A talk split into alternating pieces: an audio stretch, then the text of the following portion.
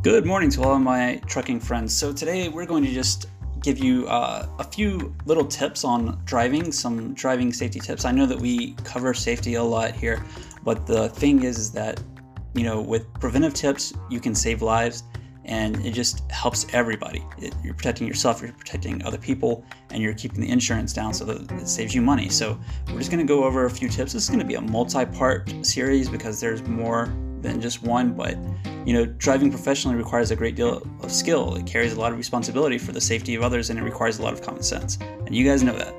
Uh, being safety conscious is vital. It's what we, you know, it's what will keep you alive when you're faced with those tense moments which arise when behind the wheel. So, just a few things.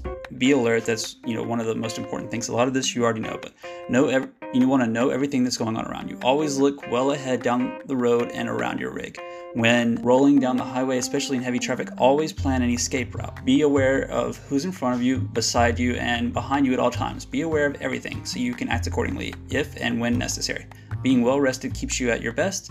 The electronic logbook system potentially provides a system for drivers to be well rested. So, you guys, that about covers it for today. We're going to go over some more stuff tomorrow, but let us know what you think about this and what other tips you have.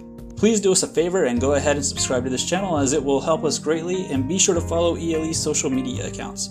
You can find us on Facebook and our Instagram account is ELE underscore logistics. Again, that's ELE underscore logistics. Thanks for listening and we'll talk to you soon.